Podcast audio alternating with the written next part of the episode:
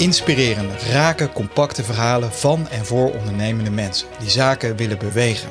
Voor de doordenkers, de doorpakkers, de beeldbepalers, degenen die zeggen wat als het wel kan. Door de korte lengte zijn deze podcasts heerlijk om te luisteren onderweg naar je werk, in de auto, trein of in de lunchpauze. Heerlijk om het vuur even aan te wakkeren. Geen klinische studio, maar altijd een opname in een levende omgeving. Dit is de Vuurmakers Podcast.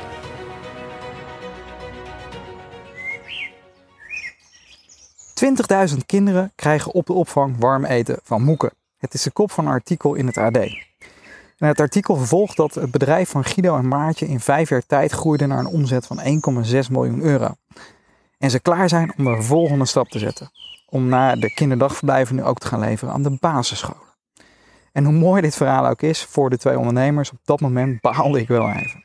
Want ik realiseerde dat ik een noodzakelijk advies bij een klant had nagelaten. En laat ik beginnen met een tof verhaal over Walmart. Een van de werelds grootste supermarkten. Uh, en waarschijnlijk heb je die naam dan ook wel eens gehoord. En de oprichter van die supermarkt heet Sam Walton. En Sam die is uh, niet begonnen zoals je misschien gedacht had. Met veel geld en groot en wat voor dingen. Nee, hij, uh, er waren al heel veel supermarkten in die tijd en die zaten allemaal in de grote stad. En hij had een ander plan. Wat hij deed, hij ging supermarkten beginnen in kleine dorpjes. En hij maakte ze zo groot en hij koos zo slim die plekken dat er eigenlijk geen plek was voor een tweede supermarkt. Dat zou eigenlijk niet rendabel zijn. Daarmee verhoogde hij ook een drempel voor nieuwe toetreders in de markt. Natuurlijk hartstikke slim. Dus hij kon vrij rendabel op die plekken waar nog geen supermarkten zaten, kon hij een supermarkt draaien. En hij was totaal geen dreiging voor al die grote supermarktketens die er al waren. Want het was totaal niet interessant om daar in die kleine dorpjes te zitten. Massa, volume kon je maken in de grote stad. En langzaam maar zeker kreeg Sam Walton steeds meer supermarkten. Totdat hij op een gegeven moment zoveel supermarkten had dat hij bijna net zo groot was als al die andere ketens. En die makkelijk daarmee kon concurreren en die ook op die dure plekken in de stad kon gaan zitten. En uiteindelijk die uh, de grote supermarktketen ken, uh, werd wat Walmart vandaag de dag is. En het mooie aan dit verhaal is dat ik, wat, wat ik daaruit haal, is dat uh, succes, een belangrijk onderdeel van, daarvan is ook een kwestie van kiezen. En dat is iets tegennatuurlijks, want dat is niet iets wat ik veel zie. Ik heb behoorlijk wat bedrijven gezien. Uh, als consultant, als ondernemer. Uh, zeker meer dan 130 bedrijven die ik heb mogen adviseren. En ik heb in die keukens mogen kijken en eigenlijk zie ik het continu steeds weer. Er wordt niet of zelden gekozen.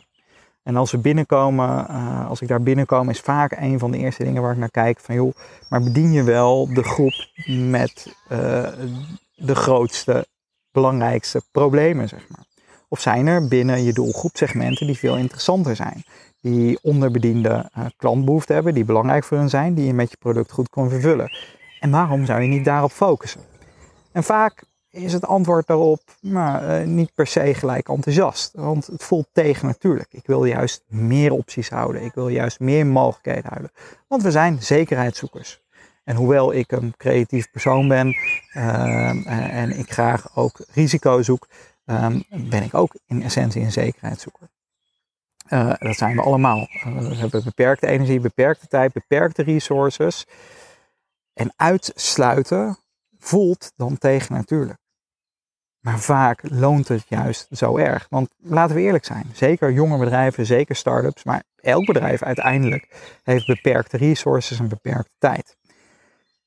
En hoe kun je het beste die beperkte tijd en resources focussen? Hoe meer je die focust, wat je aandacht geeft groeit, hoe beter um, uh, je, waarschijnlijk je succes. Maar ik snap het wel waarom kiezen ook lastig is. Want kiezen betekent ook dat je, uh, als je tijd en resources niet goed inzet, je kunt falen. Dus je kan beter risico verdelen, hè, denkt men dan.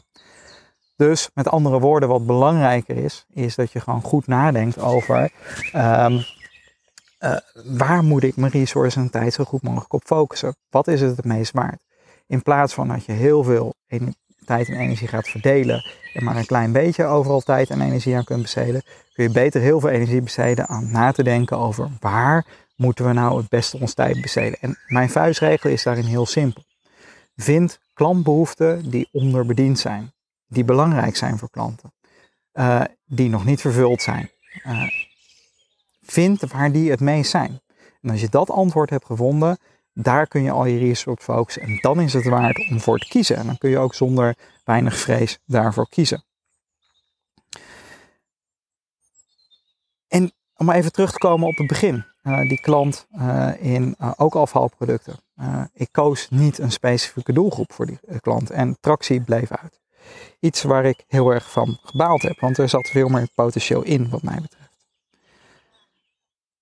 Dus ook ik mis wel eens een kans om te kiezen. Maar één ding, kiezen is cruciaal. Dus accepteer niet, blijf niet alle opties openhouden en durf te kiezen.